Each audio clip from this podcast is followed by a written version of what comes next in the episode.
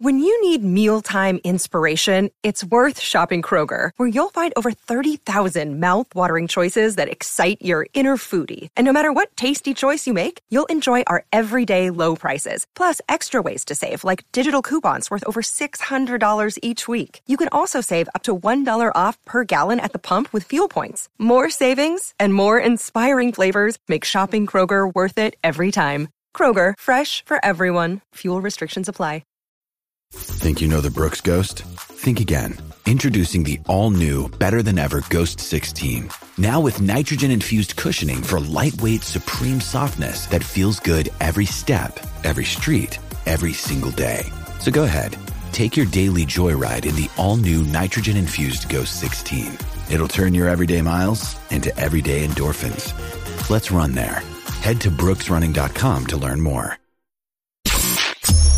Turn up your volume. Your volume. Because you're about to listen to The Sick Podcast. Sick Podcast. With Tony Marinaro. 55 seconds left in the penalty, a minute and 27 seconds left in regulation time. Boston 4, Montreal 3. Lafleur coming out rather gingerly on the right side. He gives it into Lemaire, back to Lafleur. The sickest Montreal Canadiens podcast. You're in the ball! Sports entertainment like no other. Rejoint, on lui fait perdre la rondelle, une passe devant. Et c'est le dégagement et ce sera la victoire des Canadiens. Stanley pour les Canadiens, le 23e de l'histoire. You found the dogs! John, you found the dogs! He found the dogs! And all together, they worked the young team to the top. And now, a 24th Stanley Cup banner will hang from the rafters of the famous Forum in Montreal. The Canadians win the Stanley Cup. Brought to you by Energy Transportation Group. Driven to be different. La Bitt à Tibi. Embrace your true nature. And Playground, your premier gaming destination. It's gonna be sick. Good Friday evening, everyone, and welcome to the Sick Podcast. I am Matt Ohayon, your usual Friday host, even though uh, in the text messages that we exchange, Sammy and Yellow uh, love to say that I never work and that I take every week off and that I never do anything. I can't really say much because I'll be off uh, the next two weeks after this episode. But uh, so they got me there. But hey, I am your usual Friday host, whether you like it or not. Um, welcome, everyone. Uh, let's take care of some business. Uh, the Sick Podcast brought to you by Energy Transportation Group. Energy Transportation Group is a leading full service logistics provider serving all of North America, driven to be different. We're also brought to you by La Bitt à Tibi Beer, brewed in Quebec and a winner of a dozen international awards. La Bitt à Tibi offers quality microbrewery beers made with premium ingredients for everyone's taste. La Bitt à Tibi, embrace your true nature. And by, of course, Playground. Discover a world of luxury at Playground. Explore their new 30,000 square foot expansion with thrilling games, gourmet dining, and live entertainment. Located just over the Mercier Bridge, only minutes away from downtown Montreal. Playground, experience the strip without the trip. And by sportsbuffshop.com. Shop all your sports license lifestyle apparel, including hoodies, caps, and tees of your favorite sports teams from all major leagues at sportsbuffshop.com. Use code SICK10 for 10% off all their items. Uh, okay. So last week it was all uh, sunshine and uh, daisies for the Canadians because while they were losing, um, at least the top line was getting points, as Stu and I discussed uh, last week. And uh, fast forward a week, I mean, kind of not so sunshine and daisies. Well, it's sunshine outside in Montreal these days, but it's not great for the Canadians, especially since uh, a certain tweet came out last week that had everybody uh, worried. And then, hey, I guess maybe there was something to it. So let's talk about all these things, all these things with my usual Friday guest, Stu Cowan of the Montreal Gazette. Stu, how are we doing? I'm doing great. How are you? I'm doing fine. Uh, I don't need a therapy day. Um, you know, I don't know if you do, but I don't. Um, I think we could all use it once in a while. yeah, once in a while. But hey, I mean, I guess today is my therapy day, was my therapy day because I was off to work today. So because I get every second Friday off. So maybe it was uh, my my therapy day. But uh, last Sunday, or was it Monday? Uh, the tweet came out from the Canadians that uh, Slafkovsky, uh, Cole Caufield, and Nick Suzuki all will not be practicing because they were in need of a therapy day. Now, it's only been two games since then, but they're all held pointless since then. So, uh, any, anything to that, or am I am I diving too deep in? I think just as we're getting close to the 60 game mark in the season, this is not surprising for guys that play as many minutes as they do. Uh, Suzuki took a lot of uh, therapy days near the end of last season. You know, he hasn't missed a game since he joined the NHL. He knows his body pretty well.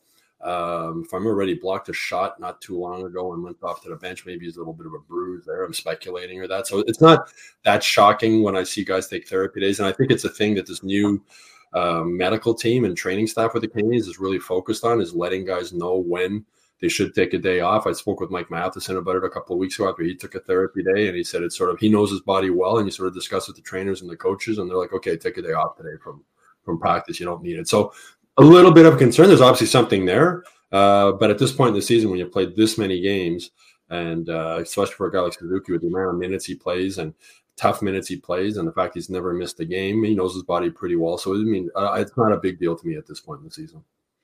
All right, that's good to know because uh, I mean, hey, for the tank crowd, more good news. Uh, the Canadian, if, it was, if it was, I mean, they're out of the playoffs, right? If it was something serious, right. they wouldn't play them. If it was something that they thought right. would make the injury worse, they would take them out of the lineup. So if they're not missing the games, I don't think it's a big, big reason to be concerned. I think it's just part of you know, you look at the NBA with their load management, where guys don't play mm-hmm. games as a therapy day.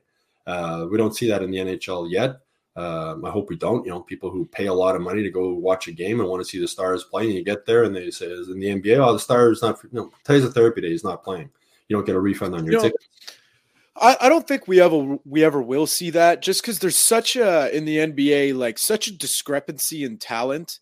Like how many like I don't think any team in the NHL can waltz. Let's just take the Habs for example. Can mm-hmm. waltz into the Bell Center, you know, bottom whatever team they are, and expect to win just on any given. You know what I mean? Like the NHL doesn't really work like that. Where in the NBA, you know, if you're going to play the Detroit Pistons, who I think have like, I don't know, five wins all year, you could kind of expect to win without a big gun in the in the line. Yeah, and in defense of the NBA guys too, I mean the star players play basically the entire game, right? They might sit out for two or three minutes a game. You go see LeBron James play, especially you know in his younger years. You go see the star guys around the court almost the, the whole game, which is one of the appeals of the NBA. You know, if you go see the Edmonton Oilers and want to see Connor McDavid, you're going to see him play maybe 20 minutes of the 60 minutes. But uh, uh, again, for for paying fans, if I went to an NBA game and I paid a lot of money and I wanted to see LeBron or I want to see the star player and I found that he wasn't playing because it was a, a, you know load management day, I, I wouldn't be happy. Mm. Yeah, a lot. You know what? It's funny because there's a lot of uh, talk in the NBA and what can be. The NHL is not the uh, the only imperfect league, because mm-hmm. um, the NBA they had an All Star weekend of their oh. own, and uh, much like the NHL's, it was uh, it might have been worse. My son's a huge basketball fan, and I watched it. It was it was unwatchable. It really was. I yeah, the NHL. Yeah, I actually did not watch the NHL All Star game this year for the first time in a long time. I didn't even bother. Uh, same with the skills competition. I didn't even bother watching it. It's it, it's become unwatchable. But the little bit of the NBA that I did watch was pretty bad.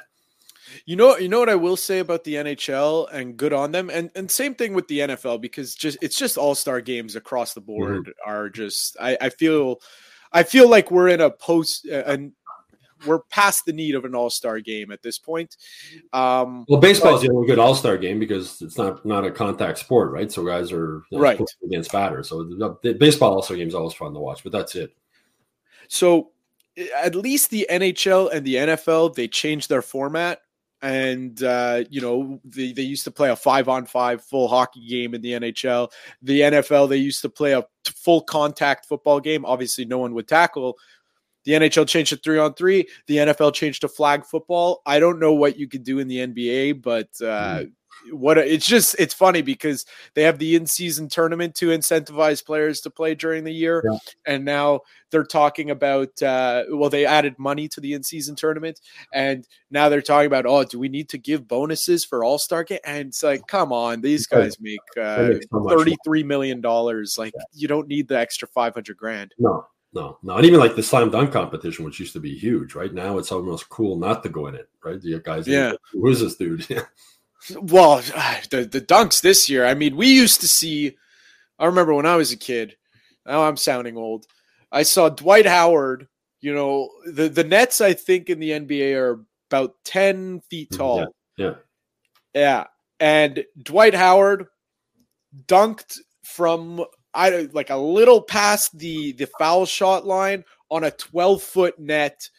That was he. That was Superman. That was uh, you know that where Oh, Michael Jordan when he took Superman. off. Michael Jordan when he took off from the free throw line. That famous picture, his head's like above the rim when he's halfway towards the net. It's. It's you know that was that used to be the dunk competition. Now we have people jumping over people who are sitting on chairs. Hmm. You know. Anyways, uh, back to the Canadians. Um, you know, uh, good good new good week for the tank crowd because uh, the Canadians are on a four game losing streak. Yep. Um, it started, you know, it started against the Rangers, were kind of a bad, uh, not the greatest performance, entertaining game though. But uh, I really like the game against Washington. Well, you know, I like the game against last night too, but I like the game against Washington because, you know, after the game, you, we saw some emotion. We saw we saw players specifically who was under the spotlight with Slafkovsky Mhm. pissed off that they lost, and I really like that. Yep, and he was dropping f bombs. I, I wasn't in that scrum. I was talking with Jake Allen at the time, uh, but the guys were in. He was he was upset, and that's good. I mean, they, they, they carry these guys. I mean, the thing with the Canadians now is that for the tank fans, this is great, right? The more games they lose, and you know, I imagine Kent Hughes will probably get rid of a couple more guys by the trade deadline. They'll be even worse. Um, so that's that's good news for them moving forward. But I mean, I remember years ago when Guy Lafleur said the Canes were a team with four fourth lines. And at the time, he was pretty much right. That was like six years ago. Now they have one. They have one number one line and three fourth lines. And uh, you know, with Dach having been out, and uh, I wrote a column this week, Dach and Newhook, that really threw a wrench into their plans for rebuilding the season. Just it limited the amount, of line combinations Marty St. Louis could tinker with, and figuring out whether Newhook is better at center and the wing. It looks like he's gonna be better at the wing. Uh, who Dach plays, but that really threw a wrench into them. Uh, with Joshua Roy being called up and looking pretty good, you know, you wonder if he could be a top six forward moving forward. Um, you know, when he played with Connor Bedard at the World Juniors, Connor Bedard said he was one of the smartest players he ever played with. His hockey IQ was really good. Um, so it's going to be a long, you know, the, the rest of the season is going to be tough. Uh, they got three fourth lines. Are They're getting goals from the defense and they're getting offense from the first line. But if the first line doesn't produce like they haven't the last couple of games, you know, they're, they're not going to win. Yeah, uh, it, it's it's a good, but again, like we said, it's it's good for the tank crowd. They're uh, they're all happy because uh, rumors are a swirling. People are arguing in in the middle of February who the Canadians should take in the draft. It's uh, it's uh, it's unbelievable. I love Yeah, it's it. good. It's good for a kid Uh, like Joshua Roy who's getting to play now, get some you know decent minutes, and he got two assists the other night, and without you know the pressure of having to win or, or the fear of making mistakes. Uh, so they'll get a good look at Joshua Roy the rest of this season. It'll be interesting to see. I imagine they'll send him back to Laval before I believe it's March fifth is the deadline because uh, I think. A, a, a playoff run with Laval would be better for his Hmm. development uh, than staying with the Canadians. Um, but it's an opportunity to to see some of these young guys, and also you know the competition for spots on the blue line uh, with the young defensemen. Um, you know, I know when Sportsnet came out with their list of top 30 trade prospects for the draft, and Jordan Harris was one of the guys on there. And like you won, you know, there's there's no doubt that you know he's been bumped down with the play of Jayden Struble, although it looked like Struble was hurt last night and might be serious. Um, Jordan Harris has been dumped down, d- dropped down on the depth chart with the Canadians defense. So it's going to be interesting to see leading up to the trade deadline what Kent Hughes does. Um, I wouldn't be surprised if he does nothing. I wouldn't be totally shocked. He might be looking more towards the off season to make these moves. He even mentioned that with the three goalie system. Like he's he'd like to make a trade at the deadline to, to get the two goalies. But if there's not a deal there that he likes, he's willing to go the rest of the season with three goalies. And then during the summer, see if there's maybe some kind of a package deal where he could include Jake Allen and sort of settle that goaltending situation moving forward. Yeah, you know, the more I think about it, and you you mentioned his name and Jordan Harris, the more I've thought about it, the more I think that Kent Hughes will. I, I mean, in my head, you know, in my formulation, he might have something else, something else in his head. He probably does, but in my head, it just it really makes sense to move a defenseman or two because you know you you have to deal with waivers if you want to send some guys down and frankly if they want to bring up uh, Lane Hutson uh, if they want to Hutson when his contract they need space. They Logan need space. Mailloux, Reinbacher they got lots of young defense coming up. And I mean I like Jordan Harris one of the nicest kids I've ever met inside or outside of hockey. Uh, but Jayden Struble came in and Jayden Struble's a better player than him.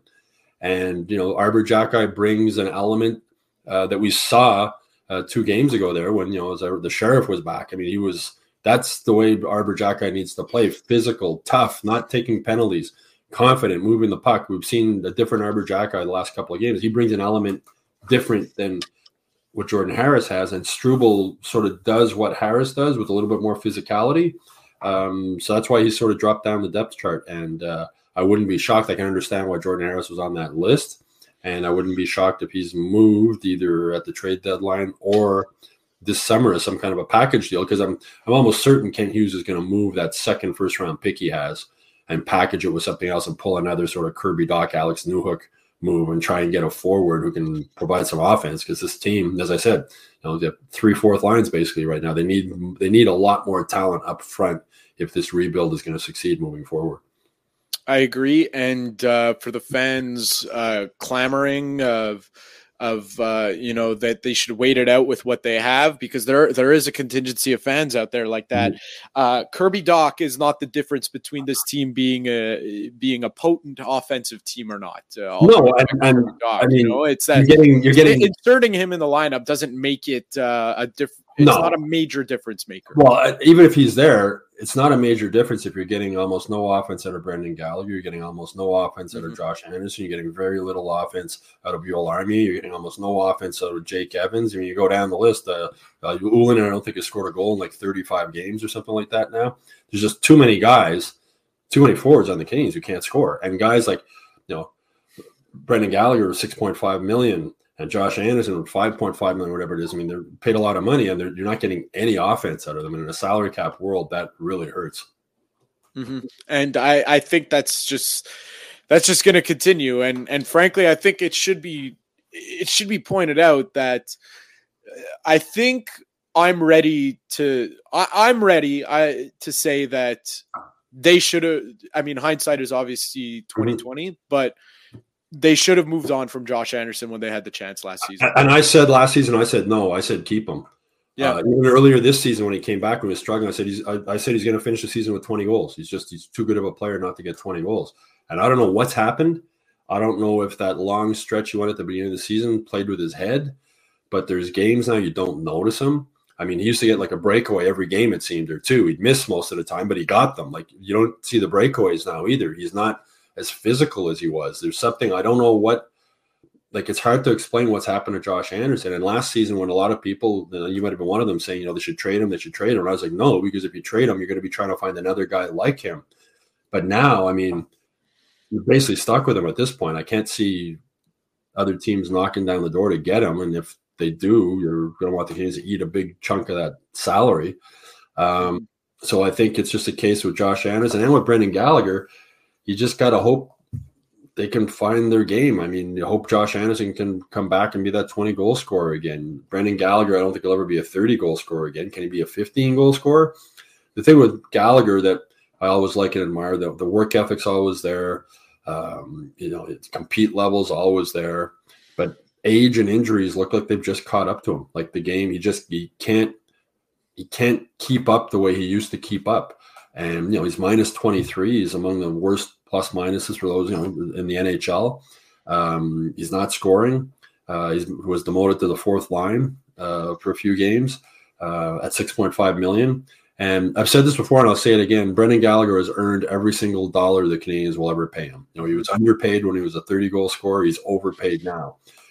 But when a guy's working and competing as hard as he can, and the results aren't there, I'm not going to be critical of the guy the way a talented guy who's not competing and isn't producing. So for Brendan Gallagher, the compete level is always there. He's a he's a prideful player. I wrote a column this week. You know, he's he's obviously not happy being on the fourth line. You don't want him to be happy, but he's still a good teammate. He's still a leader in the room.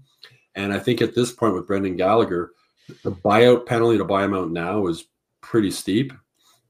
I think you just mm-hmm. hang on to him. You hope that he can regain some offense. And the other thing in his defense, as he said, he played really well earlier this season when he was on the line with Monahan and Pearson, that veteran line. Remember when Marty put yeah. and people are like, "What's he doing?" Then he had five goals in his first 14 games or something like that, playing on that line. And we're, we're all talking about how great you know Brendan Gallagher's back and he looks great, but he just hasn't found that fit. And I wrote a column this, this week saying, you know, when when Marc Bergevin let Phillip Danault get away, he almost lost two players because Gallagher hasn't Gallagher and Danault were so good together. And he hasn't found that center apart from when he played with Monahan and Pearson. Obviously, Monahan's gone now.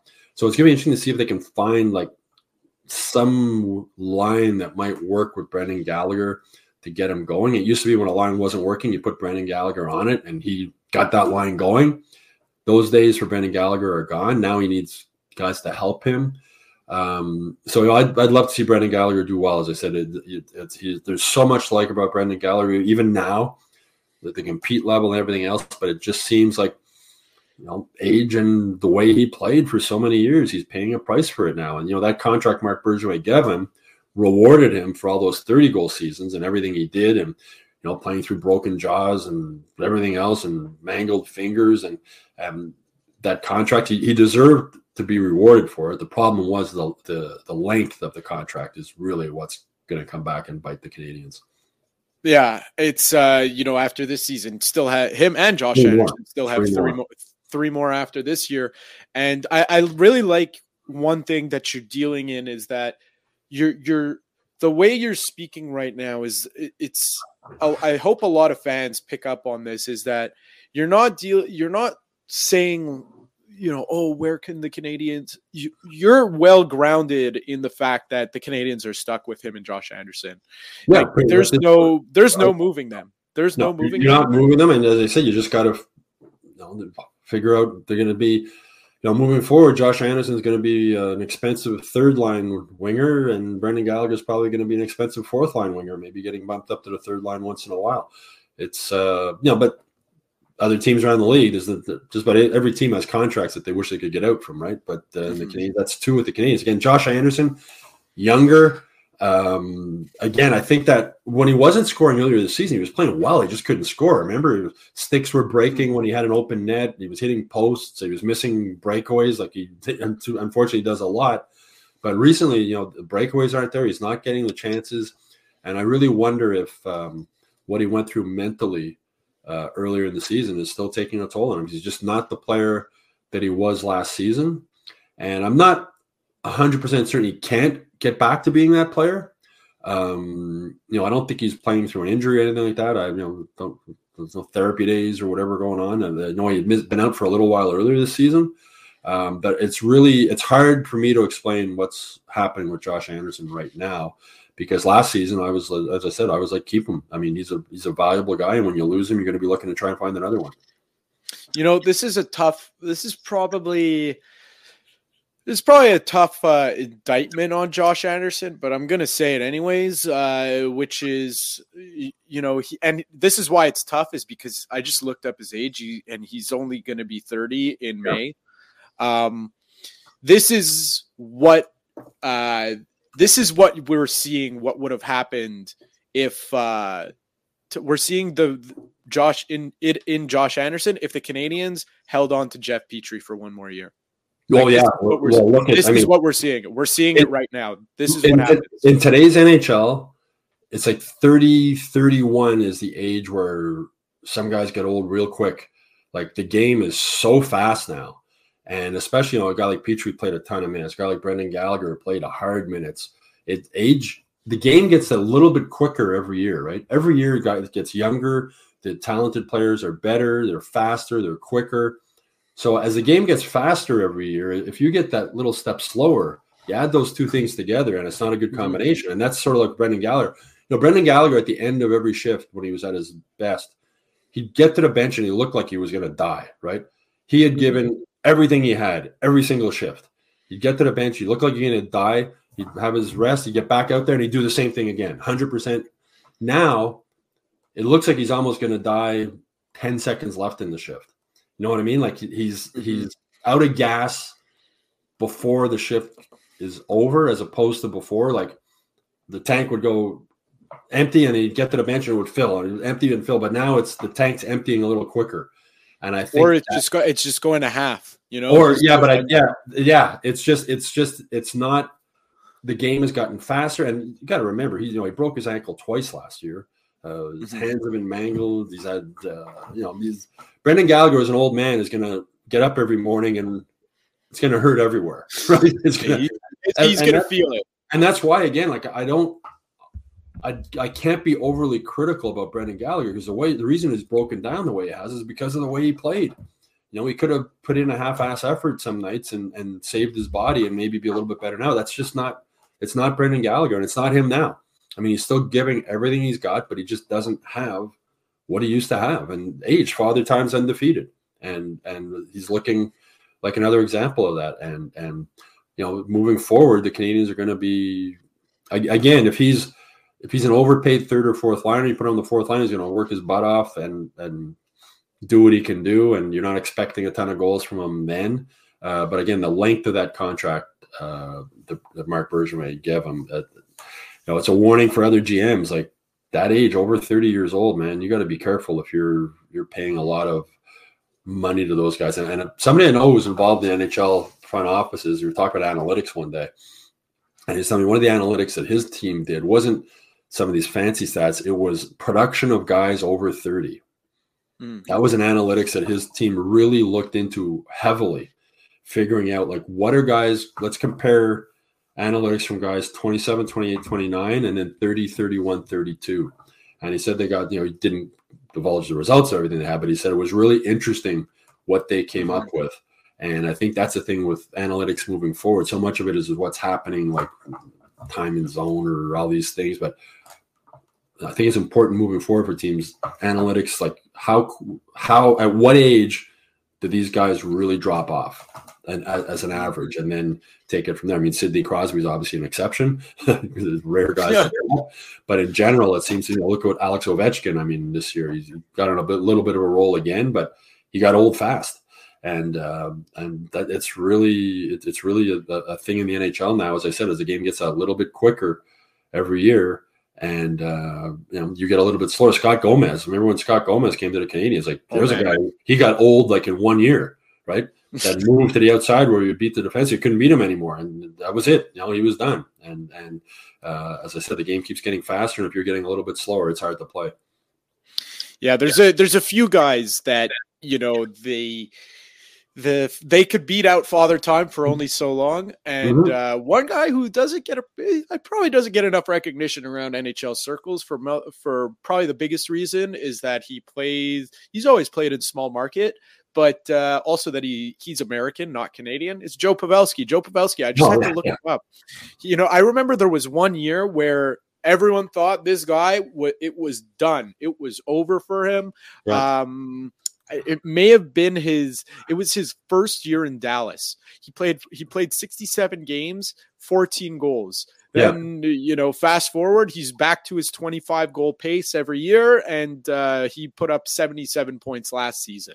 And yeah. he's on uh, he he has 48 points this season. So yeah. just he, yeah. he's another one.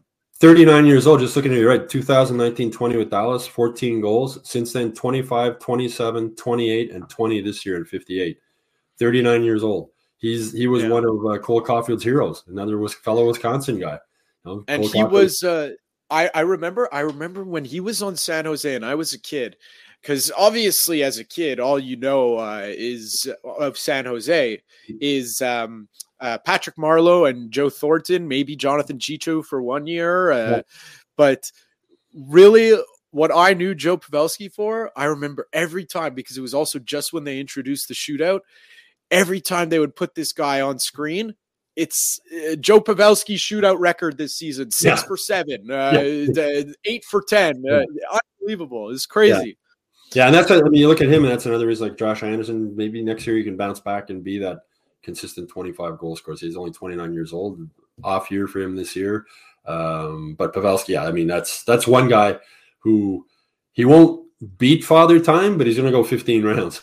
oh yeah, oh yeah, he'll go the distance. Yeah, It'll yeah. be by decision if he has mm-hmm. anything to yeah, say about it. Exactly. It'll be but, uh, but to, you know what? To uh, to to to go back to Josh Anderson, maybe it could be because last year, while the production wasn't, you know, what everyone expected. Everyone expected 30 goals from Josh Anderson, and that's just not who he was anymore after having those sho- those those shoulder surgeries.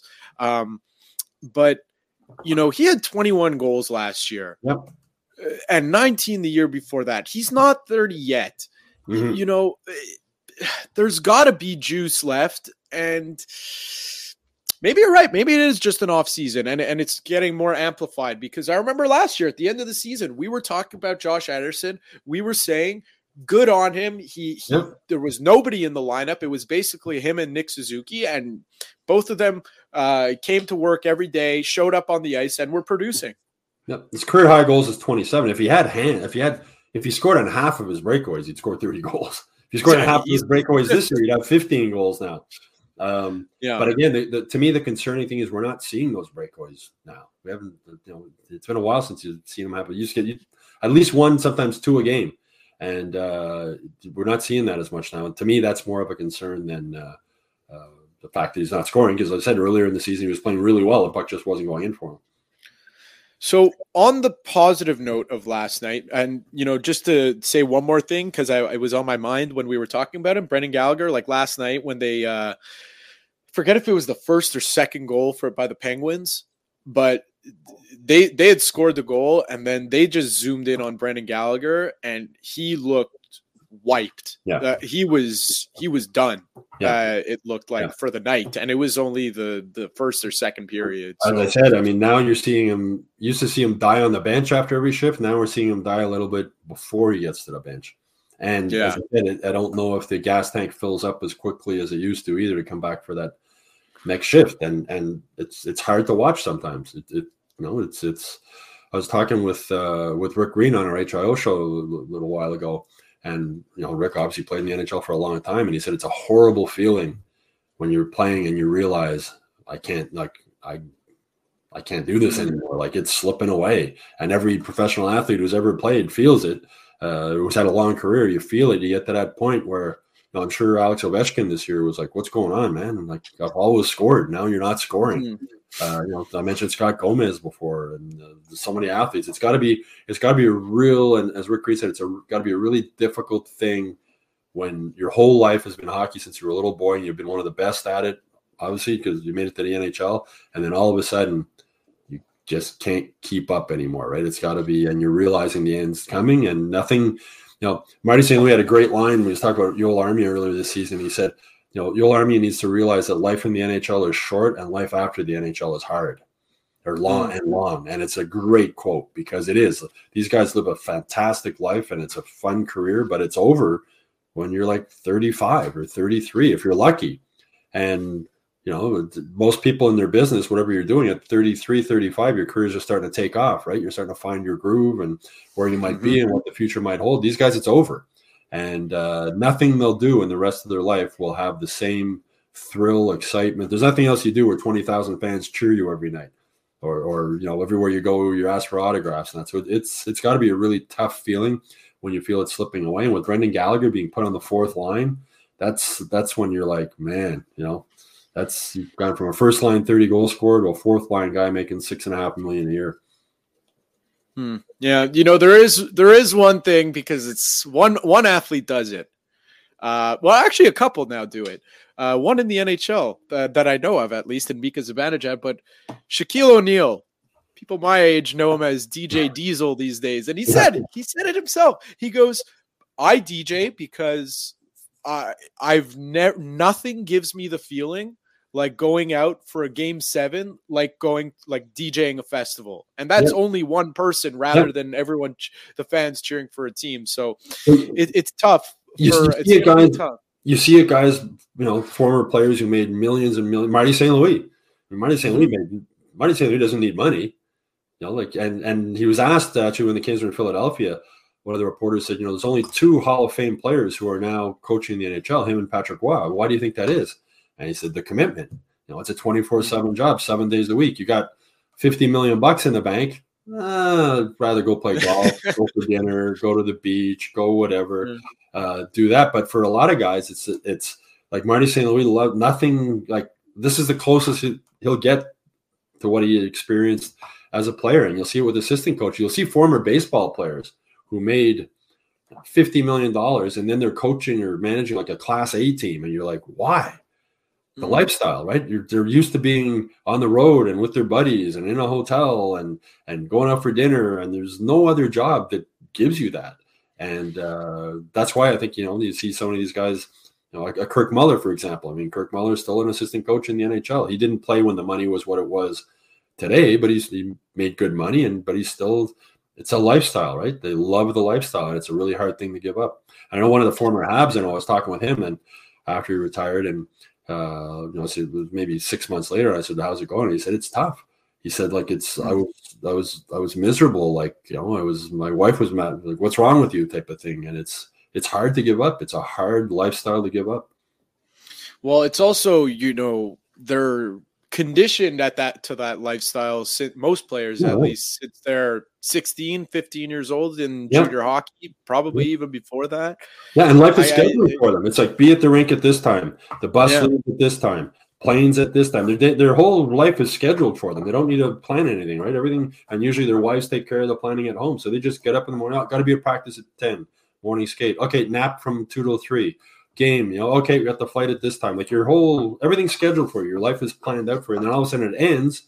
You got a lot of money, but you got a lot of time, and you're young. What am I going to do now? You know, Patrick Roy had that great quote when he came back to coach the Ramparts again, and he said, "You know, I played golf every day for two years, and I got sick of golf. I got bored.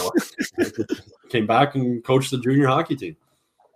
Yeah, I mean, and it's funny because you know it's I have this conversation all the time with uh, with be it with my family members, uncle, mm-hmm. mom, mm-hmm. hey, whoever it may be. I go, you think I'm ready to retire? I think I'm ready to retire, and they go, mm-hmm. you're gonna get bored, and I go.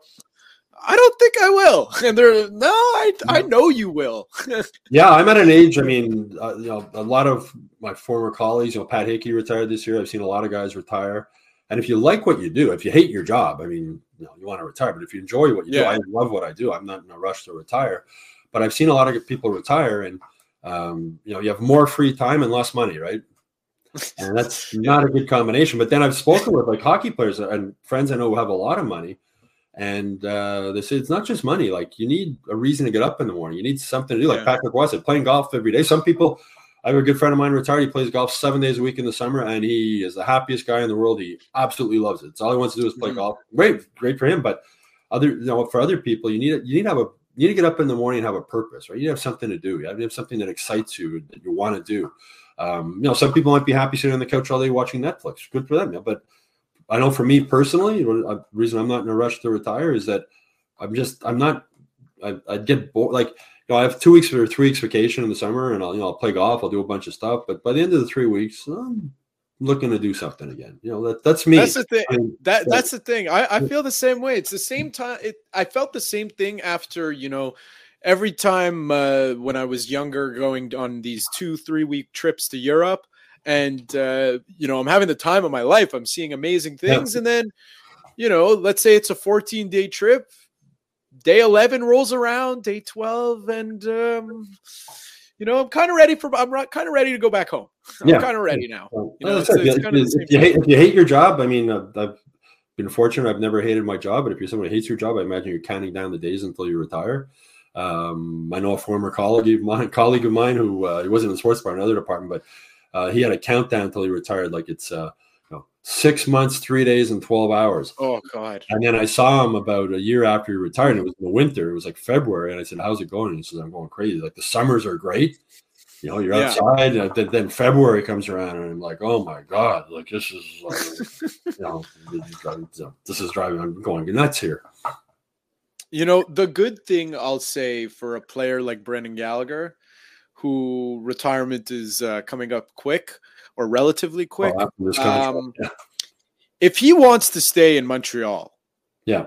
Boy, he can do anything here. You know, start any charity organization, do basically anything he wants hockey related. You want to start a, a hockey shop, a hockey clinic, it would he would he would do great. He would yeah, do I think he'll I think he'll probably join Carey Price and Shea Weber and go back out to BC though. I know he's got a nice house on the golf. We're well, you know what? Nice I don't blame him. There and, I wouldn't uh, blame him. Uh, you know, he's still a big. You know, he was remembered from his junior days out in Vancouver, and you know, Brendan Gallagher loves Montreal. He loves everything about being the Canadiens. He's been very open about it, but home to him is still BC. You know, when the season's mm-hmm. over, he goes back to BC. So I would imagine when he retires, that's that's where he will end up. And listen, after flying there uh, a couple weeks ago, and there's less snow on the ground there than there is here now, I couldn't really blame him uh, for BC, going back to BC. BC Vancouver is so beautiful. If you can afford to live there. Oh yeah, oh yeah. you can afford to live there because it's not cheap, but if you can afford to live there, it's a gorgeous place. And Brendan Gallagher can afford to live there. Yeah, I think he could afford what uh, one bedroom, one one bed, one oh, bath. Now, watch it, go, do a search on YouTube. Uh, people watching the show, go on YouTube and do a search for Brendan Gallagher in Summer House or something. The Canadiens did a video of him a few years ago at his summer home, and it's yeah. right on the golf course. He has his own personalized golf cart, electric cart oh, in his garage that he just drives to the course. Uh, he's got a nice. Uh, but when they did the video, it's like a, the ultimate bachelor pad, right? Uh, oh yeah. Now he's engaged. He's, he met a nice uh, French girl from uh, Saint Julie, and uh, they're engaged. So I imagine the it's not the bachelor pad setup anymore. I imagine there's not like a pool table in the middle of the living room and that kind of stuff. but uh, but if you do the Google search, that the video is kind of cool. I'm sure there's one one room in the house dedicated to you know all the jerseys and hanging up memorabilia yeah. but that's it that's it. Yeah. that's where the pool table's in the middle of uh... yeah once it's yeah once if his what fiance future wife moves yeah the, the whole house won't be a bachelor pad. I'm sure he'll still have his uh his area though. Yeah exactly but uh let, let's talk um let's talk about some positives last night because the Canadiens by all accounts at least by my eye test it seemed like they outplayed the pittsburgh penguins um, if it wasn't, uh, if not, it was a pretty evenly matched game that uh, the Canadian just couldn't beat Tristan Jarry for the life of them. But uh, one guy who something jumped out to me was uh, his ice time. It was Arber Xhekaj. He had 21 minutes, 23 seconds, which was a season high for him. Mm-hmm. So, uh, you know, he's noticeably been playing better on the ice after struggling a little bit. And now, the, again, just it's the story of the Canadian season. The fruits of the labor of his hard work in uh, in Laval and now back with the team have finally paid off. Yeah, and he had 18 minutes a game before, uh, which I thought was his best game with the Canadiens. Um, another solid effort last night. He's he's you know when they sent him down to Laval, a lot of people were upset. You know they're playing mind games with him, and it did have an impact on him. And you know after the game, then at the Bell Center, when I talked to asked a question to Marty St. Louis, and I mentioned at the end, you know, it's sort of like the sheriff coming back, and he didn't like the nickname sheriff. No, he said, "No, we don't call him sheriff," although I know Cole Caufield does, and some of the other guys do.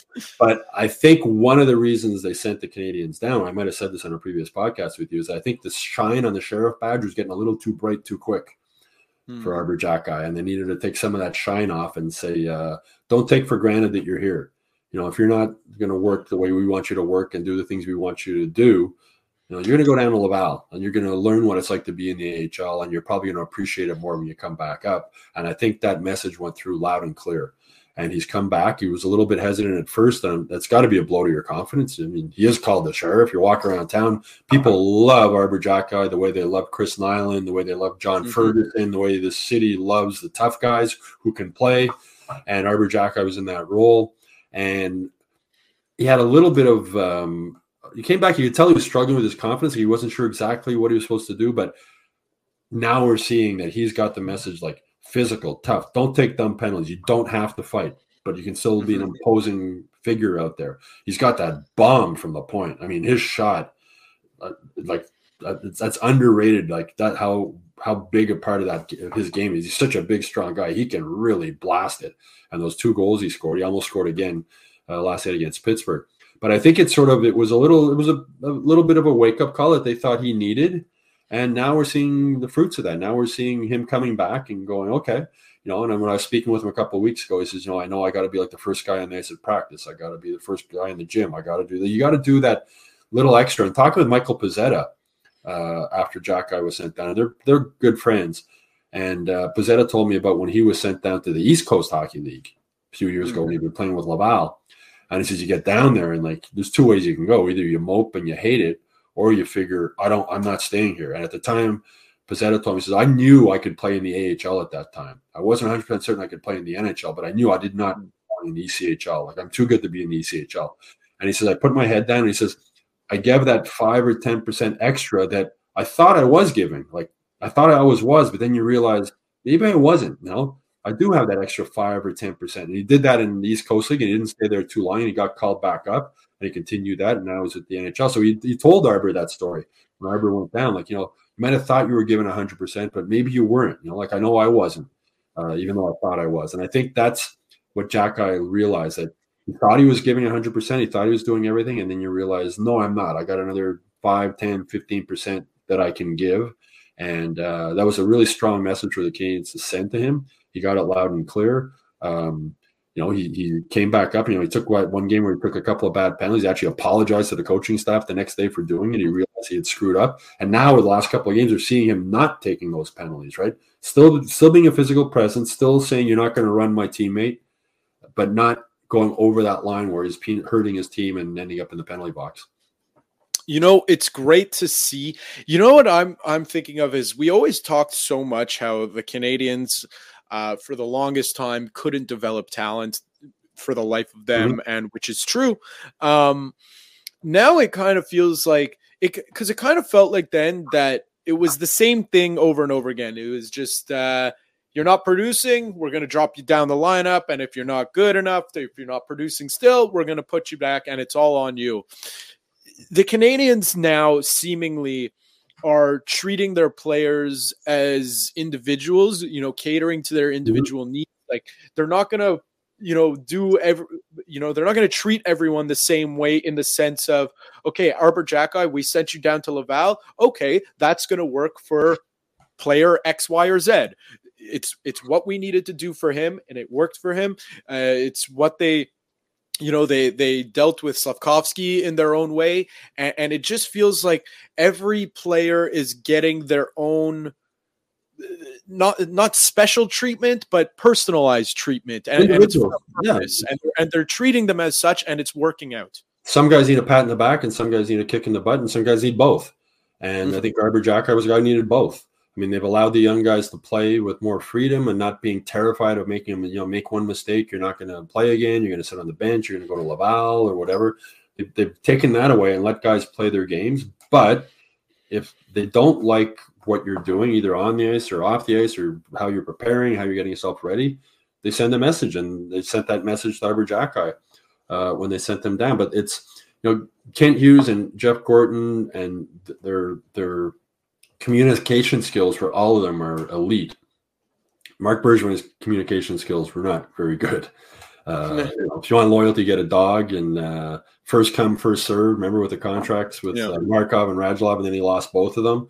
But they communicate well, and it was communicated well with Xhekaj before he went down. They made it very clear, like this is what we want you to do. And he came back, and from a coach or your boss and whatever job you have, if they're honest with you, that's the most you can ask for. Just be honest with me. Don't BS me and don't say one thing to me and say something else behind my back or just be open and honest. And these guys have been that. And sometimes it takes a little bit of tough love, and it took a little bit of tough love um, with Arber Xhekaj. It, it couldn't have been an easy decision for Marty St. Louis to drop Brendan Gallagher down to the fourth line. Mm-hmm. And you'll hear people being critical of uh, Marty St. Louis because he's, he's more vocal in his news conferences if an Arber Xhekaj screws up than if a Brendan Gallagher screws up. Brendan Gallagher has a lot, put a lot of heart and soul into the Canadiens, or he deserves to be treated a little different than a young guy with the team, right? He's gone through mm-hmm. wars, he's blood, sweat, and tears for this franchise. Um, he knows when he's not playing well. He knows when he's not doing good. He doesn't need the coach standing in front of the media running him down type of thing.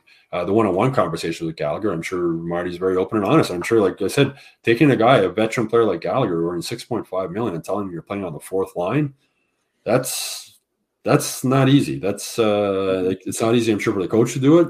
It's part of his job. Tough love. Not easy for the player. You hope he responds and, and fires back. And Marty moved him back up to the third line the last couple of games. But you know, coaching or being a boss at any level, it's you got to make tough, difficult decisions that people aren't going to like. But if you're straightforward and honest with them, I think it makes it makes it better. And the people around the person, even though they're not affected by it, like if you're a, um, Nick Suzuki or you're a Cole Caufield or you're Juraj Slafkovsky, and you see the way the coaching staff handles Brendan Gallagher and the way they handle Xhekaj and that you go, okay, well, you know, that's there. There, there wasn't, you know, it was done in a, in a, a classy type of manner, in a respectful manner, and that's mm-hmm. been one of the biggest changes with the Canadiens with this new management team is the communication skills and the way they treat people, the way they treat players, and that that spreads around the league. Other players and other teams learn and hear about that. That you know, you play Montreal, you get treated well, and again, you go back to you want loyalty, get a dog, first come, first serve. Uh, you know, uh, the the contract battle with uh, Phillip Danault and yeah.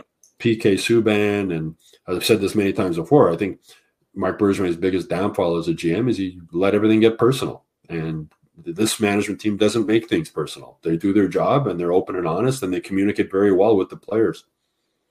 Yeah, and the the players, uh, you know, it's not it's not one of those things where you know the they're God and you can't question. I'm sure yeah, things oh. are a discussion. I, am well, sure Kirby Dach when he, Kirby Dach was talking about sitting in on the pre-scout meetings, and like he was giving input. It wasn't like he was just sitting yeah. there listening. Like they were asking, "What do you think? What do you think? You know, what do you think?" And and all the players have said that. David Savard told me that it was last season when I was talking with him. Like you can go to him if, if Marty's doing something you don't think is right, or you think they could maybe tweak. You can go to him and tell him, uh, you know, maybe you should mm-hmm. do this instead, or maybe you should do that instead. Is There's not a fear uh, of going. Like at the end of the day, Marty's job is to make the decision what he's going to do. But smart people and any running any business take input from the people around them. Right at the end of the day, they got to make their own decision. But Mar- I found that really interesting with Dach when he was saying in those meetings, like they were, he wasn't just sitting there listening. He was asked for his opinion on things.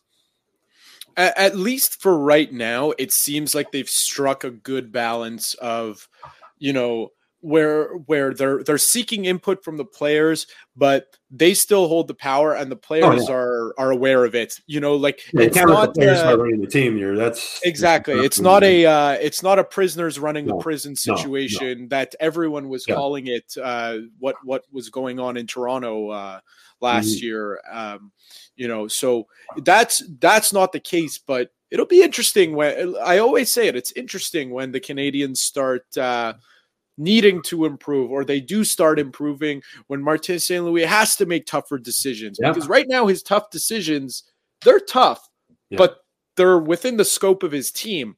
Yeah. Soon he's going to have to make tough decisions that will alter, you know, where they will be in the standings and, and stuff, stuff, like that. Kent Hughes spoke about this at the beginning of last season, I think it was. And he said, you know, this is year two of the rebuild. The pressure is a little bit more than it was last season, not a ton. It'll be a little bit more next season.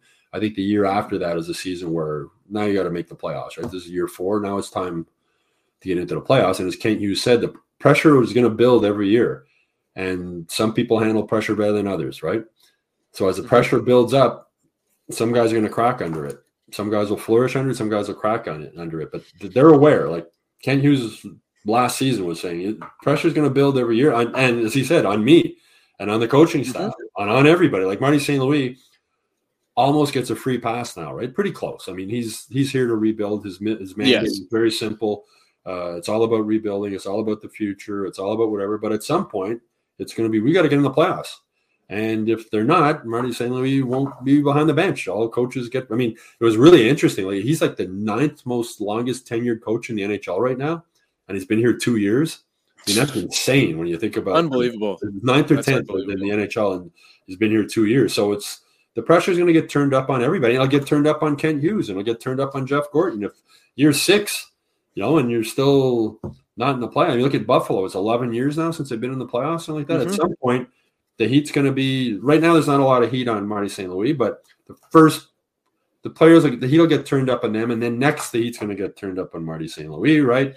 And there would be a coaching change before there's a GM change, you would think. They're moving down the road, and then the heat will get turned up on Kent Hughes, and then the heat will get turned. That's just the way pro sports works, right? But for now, the Canadiens are in. It, you know, Jeff Geoff Molson was willing to take a deep breath and do full rebuild and realize his team's not going to make the playoffs for a few years.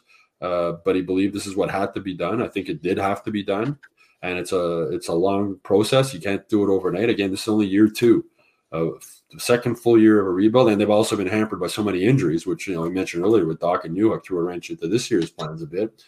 But uh, next year, the, you know, I, I I don't see them making the playoffs next year, depending what happens in the off season and the draft and mm-hmm. whatnot. But I think the year after, year four is the year like you got to be you got to be in the playoff hunt at least right up until the end. Yeah, and you know, just to go back, what I like that they're doing, it's a little bit of a different situation. Usually, I bring uh, football references to the table. Today, soccer.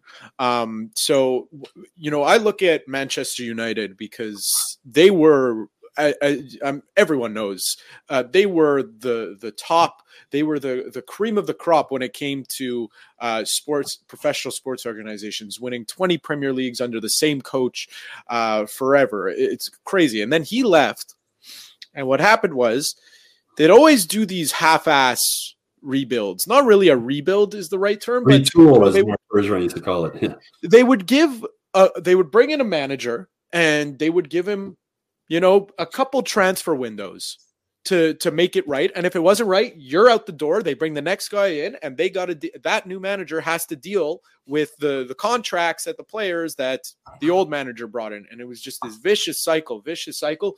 Finally, they put an end to that. I mean, obviously, it stopped with mm-hmm. the you know they sold 25 percent of the team, but that doesn't matter. So the point is, is that they're they're they have a coach now, and they're giving him time because these things you can't just bring in a new culture and a new system and expect it to work in a year. No. It's impossible. You no. need to give these things time and that's the what I like about what Kent Hughes and Jeff Gorton are doing that they're they're giving Martin St. Louis the time and they're giving themselves time and saying let's see if he's the right guy. We have to see if he's the guy for this uh, for this uh, project, and if he is great, and if he's not, we're gonna be we're gonna we're gonna give him ample amount of time to make that fair decision. And look at the Rangers now, New York Rangers. Jeff Gorton started that rebuild, right? Then the owner got a little wanted to rush it a little bit, got a little uh, uh, upset, and, and, got rid of Gorton. But now we're seeing what Gorton started, mm-hmm. right, flourishing. And um, you know they have a solid plan. You know I've mentioned like the talk about that five year plan, but it, the, the five year plan makes sense. You can see what they're doing. They're trying to accumulate as many players, twenty five and under, as they can and have them all blossom and come up together and all be ready to be at their best three years down the road or whatever now. When they're all 26 27 you throw in a couple of veterans you have your mike mathesons a couple of veteran guys to fill it out. Uh, you might sell brendan gallagher around as a fourth liner as a veteran guy to, mm-hmm. to help out. Um, but that's the way you got to build. And the plan's there and you know they've got they're loaded with young defensemen now uh, they they're desperate for some offense up front. I mean, that's you know, it's been so long since this team. That's why everybody's talking about Trevor Zegras and the possibility of oh, yeah. ending up here. Uh, I mean, Gorton and Hughes are aware of that, and uh, you know, so they got Kirby Dach in a trade uh, two years ago. They got Newhook last year. I expect them to add another young forward this year through uh, some kind of a trade at, at the draft or during the off season. And you keep accumulating those young, talented guys in that age group, and that's one of the reasons you know, Kent Hughes, one of the reasons he prefers like a Kirby Dach or an Alex Newhook over that first round pick is they're already a known commodity in, in ways. Yeah. They're further along in their development. So that's a way to sort of speed up the rebuild a little bit because we keep every year adding an 18 year old, an 18 year old, an 18 year old, an 18 year old. It's it's hard to it's going to take longer, right? It's going to be a slower mm-hmm. process. Mm-hmm. So they're patient with the rebuild, but moves like that are that's how they're trying to make it move a little quicker by getting a Kirby Dach who's already got NHL experience, is already further along in his development. Alex Newhook further along in his development. Um, so the, you know you can see you can see the plan. Look at the way Juraj Slafkovsky has blossomed this year. You know, earlier in the year, I wrote a column saying he's got to go to the AHL. He can't. He's not mm-hmm. ready for the NHL. He looks ready now, and that's credit to the development staff. Made a really nice pass last night. Adam, to, uh, Adam Nicholas. Adam Nicholas is sort of the guy in the background. You know, we see him at practice all the time, but you know, he's not on the bench. You don't see him if you're a fan watching the game on TV. He's up in the the box with uh, Hughes and Gorton. but he's like he's worked with Slafkovsky. He's always working with Slafkovsky and always talking with Slafkovsky and always sending him video. And he's such a positive guy when you're around him. He's just he's he's a, he's uh, he's like a guy who's always had like five cup of coffee in him. He's just so pumped up. Like Mm-hmm. nobody love nobody. I don't know many people of any people who love their job more than Adam Nicholas. He's just a hockey junkie and he loves what he does and he loves working with these young guys and he's a fun guy to be around. Um, so like he's you can see he Marty St. Louis gets a lot of the credit for what's happened with Slafkovsky, but Nicholas deserves some credit too, and the rest of the staff around him. He's well surrounded, which wasn't the case before with Canadiens prospects. They weren't. They didn't have an Adam Nicholas on the ice working with them all the time. A, director of hockey development. They didn't even have that position. Um, so they've really. That's another part that this new management team has really improved as part of their overall plan in this rebuilding process. Well, it's funny because uh, Tony uh, used to always say, uh, "You're the Montreal Canadiens. You there's no salary No cap salary on cap. coaching staff. Training there's no salary development cap on any staff. It's development just on the players on the ice. development camp last summer, there was like 15 coaches on the ice. It was like there was it was there was you know had Marie-Philip Poulin was on the ice, right? She's one of the mm-hmm. consultants. Uh, Vinny Lecavalier was on the ice. They had all these people around. It's just people to talk to or pick out a little thing here, a little thing there. Excuse me, you're right. There's no salary cap on coaching staff. You know, you, used to say it all the time. Why don't the Canadiens have the best scouting team? Yep. Why don't they have the best assistant coaches? Why don't they have the best? Because there's no salary cap, and you are the Montreal Canadiens. You're the third most valuable franchise in the Mhm. NHL. Uh, you know, you're worth well over a billion dollars, two Yeah. billion dollars, I think now. There's no excuse. since these guys came in, they've built an analytics department. They've redone the medical staff and the training staff. It used to just be you know two guys were basically uh, Frankie Bouillon and Rob Ramage, the only two guys that really dealing with development. They got Paul Byron there now also. Like what a great hire that was to have working with young guys. Uh, they're well surrounded. Like they're spending money where they're okay. You can only spend X amount of dollars on salary. Spend money elsewhere to make yourself better. And uh, there's you know they have a private chef now. Canadiens who cooks all the meals for the Mhm. players. Little things like that. There's no there's no salary cap. Go out and do those things. Excuse me. It's just it's just about making yourself a desirable. First of all, for coaching staff, you need to have coaching staff. Yes. Uh, you need to have the adequate coaching staff. But for for stuff like the chef and Yeah. and, and other luxuries, that's stuff that brings you into the Premier League. That Oh, yeah. while obviously money want will attract talent, uh, you know, to a team, but you know what would you ra- like you you're you're in Montreal you're the the winters here are brutal Yeah. you know to, to go the extra mile and to say hey we're gonna have a private chef cook you every single meal you want Yeah. for your family or wherever you come to the rink it goes it goes a long way I don't know what a private chef costs, but it's not six million dollars a year. I'm sure. yeah Up in the bucket for what the, the Canadiens, as you say, a billion dollar business. But like the guys show up now on a practice. You show up at Brossard, they have their place upstairs. There's a guy making you breakfast. They're, and then you Mhm. finish, and you see after the games, you see the guys leaving with their. It looks like almost an Uber Eats takeout bag. With food. They're, like these guys are fed. You know, there's big investment in these guys. What they put in their body is it's part of the investment you're making in these players. And you see them, you know, they get fed before practice or leaving practice. They have food with them after the games. They walk out. They got a post game meal if they want to bring home with them. Uh, healthy, obviously, good food, and uh, again, just it's it's part of this full rebuilding process. So, uh, the speak of the rebuilding process, the next big date for the rebuild uh, is coming up quick, two weeks away, March eighth, the NHL trade deadline. So, uh, listen, I, I I think that one or two more players sh- will be moved out because they want to sign those uh, college free agents, or if they want to bring Lane Hutson from Boston University over to Mont- directly to Montreal. You got to have space on the team. Yeah, Uh, I'd, be, so. I- Uh, I'd be shocked if Lane Hutson doesn't play before the end of the season because Kent Hughes has already said he wants to sign him after his university season ends, and I'm sure part of that signing will be to burn up the first year of the entry level deal and have Entry him level. play a few games uh, this season and play a few games and there's no pressure, right? They're they're Yeah, of course. Uh, end of the season, Yeah. when especially when other teams that have already solidified their playoff spots that's when they start to see Montreal, Arizona, Chicago, San Jose on the schedule, and they start to take the foot off the gas a little bit. Yeah, and just give Lane Hutson uh, a little taste. Of, and he's a college kid too. It's like he hasn't played preseason games, right? They're not allowed to play. Mm-hmm. He hasn't. He's, he hasn't. You know, he's been at development camps. He hasn't been uh, through a full training camp and played at the Bell Center and real, you know, experienced everything that comes with that. So he'll get a chance to do that. So March 8th is that date. Uh, I will be back the week after March 8th.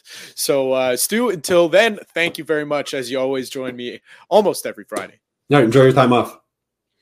Thank you, Stu. And uh, I'm Matt Ohayon. Like I said, I'll be off the next two weeks. I'll be in Boston next weekend and then New York the weekend after that. Uh, it must be nice to be me. Um, all right. Thank you very much for listening. Tony's back on Monday. We'll catch you then. And that's a wrap. Hope you don't miss us too much until next time. Follow the Sick Podcast with Tony Marinaro on YouTube, Instagram, Facebook, Google Play, and Apple Podcasts. The Sick Podcast is brought to you by Energy Transportation Group, driven to be different. La Bitt à Tibi. Embrace your true nature. And Playground, your premier gaming destination.